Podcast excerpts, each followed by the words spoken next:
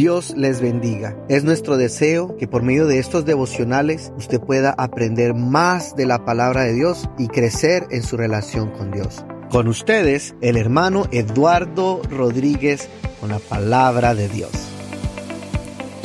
Espero que hayan pasado un hermoso fin de semana con su familia y en la congregación en este long weekend, en este fin de semana largo, donde se celebra la Semana Santa, Semana Santa en todo el mundo, pero que nosotros entendemos que la celebramos todos los días, todos los domingos, cada día que nos levantamos, recordamos que el Señor ha resucitado en nuestros corazones. Pero qué hermoso saber que podemos pasar un tiempo especial y también eh, recordar por medio de este podcast donde aquí repasamos y extendemos cada punto del mensaje del domingo pasado, que fue el abril 4. Ya sabes que este es tu devocional donde podemos extendernos un poco más en el conocimiento de la palabra del Señor, pero si te perdiste el mensaje puedes verlo en la página de YouTube de la iglesia. Y aquí vamos cada día a partirlo en cinco partes. Y así vamos a estudiar a más profundidad el mensaje sobre el sembrador que el pastor enseñó. Y vamos a titular esta primera parte como tierra dura. Vamos a titular la tierra dura de esta serie que vamos a empezar esta semana y la vamos a titular ¿Dónde has sembrado tu semilla? ¿Dónde has sembrado tu semilla? Basada en la parábola del, sembra, el del sembrador. Recuerden que el sembrador salió a sembrar, que representa al predicador de la palabra de Dios, y él tiró la semilla en cuatro lugares. Y como el pastor enseñaba, de estos cuatro lugares solo una parte o solo una, un, en una parte de la semilla donde él cayó, echó fruto. ¿Qué hizo la diferencia? Recuerde que la semilla es la palabra de Dios. Pero ¿qué simboliza la tierra o el lugar donde la semilla cayó? Simboliza ese corazón, el corazón del oyente. Y ahí es donde nos corresponde a cada uno entender de que el problema de que la semilla no dio fruto no fue el problema del sembrador, no fue el problema de la palabra en sí, sino el problema es dónde se deposita esa semilla. Y lo curioso es que usualmente pensamos de que es algo que cayó al azar, la semilla cayó en un lugar y bueno, lastimosamente cayó en un mal lugar. Pero en este caso, la responsabilidad es de cada oyente. Entonces, lo que simboliza aquí es la reacción del oyente. Por ejemplo, en la primera parte vamos a mirar lo que es el terreno donde cayó la primera parte de la semilla, o el primer ejemplo, y ahí dice el Señor en la parábola que los pájaros se comieron la semilla. Y la Biblia especifica, el Señor especifica que el diablo es esos, son esos pajaritos en este caso, cuando el diablo arrebata la semilla del corazón de la persona. ¿Por qué la arrebata? El Señor explica en la parábola. Es porque la persona no entendió lo que significaba ese mensaje de la semilla. Entonces, empezamos por allí. Ahí nos da a entender de que la persona en ese corazón traía ya incredulidad, ya traía escepticismo y no recibió la palabra con un corazón blando, sino que era un corazón que ya estaba duro.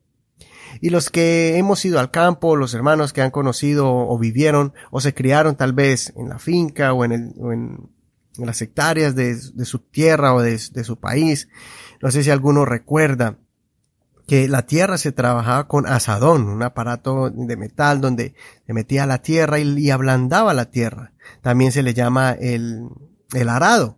Muchas veces el arado era manual o, se le ponían los animales a los bueyes y entonces iba arrastrando una, un artefacto de metal que iba cortando esa tierra que estaba endurecida para poderla prepararla y poder sembrar allí lo que había que sembrar.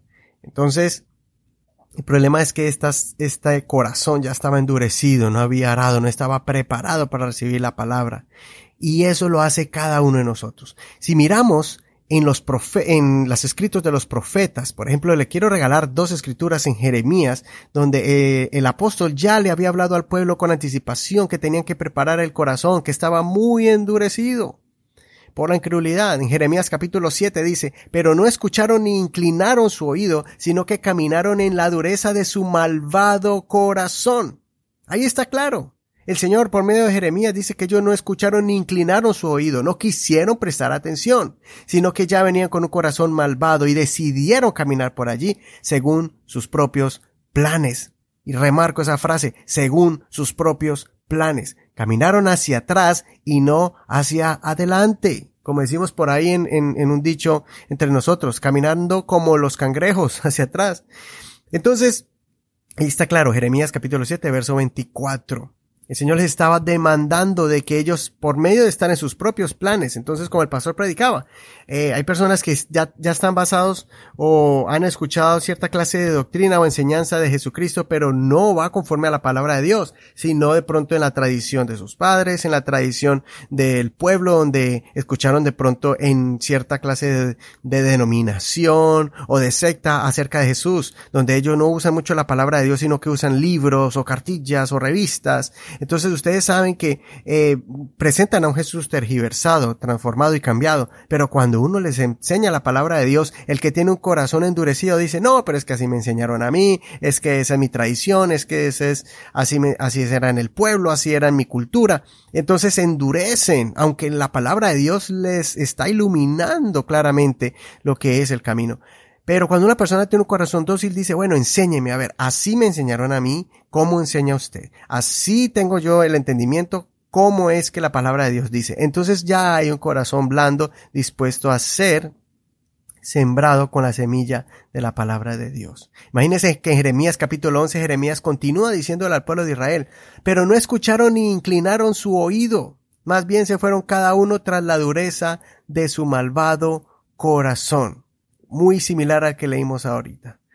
Por eso traeré sobre ellos todas las palabras de este pacto que mandé que cumplieran, pero que no cumplieron. O sea que el Señor les va a recordar y les va a decir, mire, yo les enseñé el camino, lo que tenían que hacer y practicar para que yo los bendijera. Y el Señor les va a mostrar en qué se equivocaron, cómo fue que no cumplieron esa ley. ¿Por qué? Porque el Señor fue muy paciente con el pueblo de Israel. Pasaron años y hasta siglos desde que ellos llegaron a la tierra prometida y pasaron reyes. Unos reyes eran buenos, otros malos, otro bueno, otro malo. Profetas llegaban, les hablaban y ellos no entendieron hasta que pasaron varios años y siglos. Hasta que Dios trajo el castigo y quedaron en cautiverio por muchos años. Pero ya después de que vino el Señor Jesucristo, el pueblo todavía estaba endurecido, querían escuchar la palabra de Dios, estaban esperando al Mesías, pero cuando les vino el Mesías, ¿qué pasó? Tenían el corazón endurecido. Entonces no entendieron, conocían las profecías del Mesías, pero nunca entendieron que Jesús era el que estaba al frente de ellos. ¿Por qué? Porque tenían un corazón duro. Es más, después de que el Señor caminó con ellos, escogió a los discípulos, hizo milagros, prodigios, y después que el Señor, estando con ellos, les dijo, vea, yo voy a morir, pero después voy a resucitar. Y ellos no creyeron eso. Por eso cuando el Señor resucitó, los reprendió, porque ellos no creyeron a María y a las mujeres que habían visto al Señor resucitado. En Marcos capítulo 16, verso 14 dice, Luego apareció a los once cuando estaban sentados a la mesa y les reprendió por su incredulidad y dureza de corazón, porque no habían creído a los que lo habían visto resucitado. Recuerde cómo el Señor reprendió a Tomás. Tomás, bienaventurados los que creen en mí sin ver. Por eso para terminar quiero dejarlos con el mensaje del apóstol Pablo como una advertencia en Romanos capítulo 2 verso 5. Pero por tu dureza y por tu corazón no arrepentido acumula sobre ti mismo ira para el día de la ira y de la revelación del justo juicio de Dios. Él recompensará a cada uno conforme a sus obras. Vida eterna a los que por su perseverancia en las buenas obras buscan gloria, honra e incorrupción pero enojo e ira a los que son contenciosos y no obedecen a la verdad, sino que obedecen a la injusticia. Tribulación y angustia sobre toda persona que hace lo malo, el judío primero y también el griego, pero gloria, honra y paz a cada uno que hace el bien, al judío primero y también al griego, pues no hay distinción de personas delante de Dios. El consejo de hoy, cuida tu semilla. ¿Dónde vas a sembrar tu semilla? Si ese corazón está endurecido, vamos a meterle el arado para que la semilla dé fruto. Mañana nos vemos con otra enseñanza y continuando con este tema tan emocionante conforme a la parábola del sembrador. Que el Señor me les bendiga en este hermoso día.